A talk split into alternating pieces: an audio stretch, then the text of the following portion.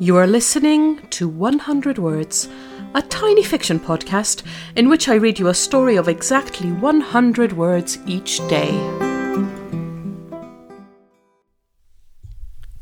Season 2, Episode 128 Freezing.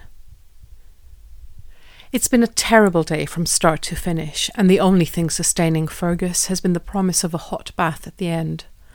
But when he finally turns the taps on, the water comes out freezing. The boiler, broken, in the middle of January. Typical.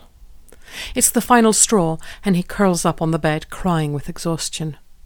Then Rahul quietly opens the door, wraps an arm around him, and gently leads him back to the bathroom. He's painstakingly boiled several kettles and filled the bath for Fergus. Fergus cries some more, this time with gratitude.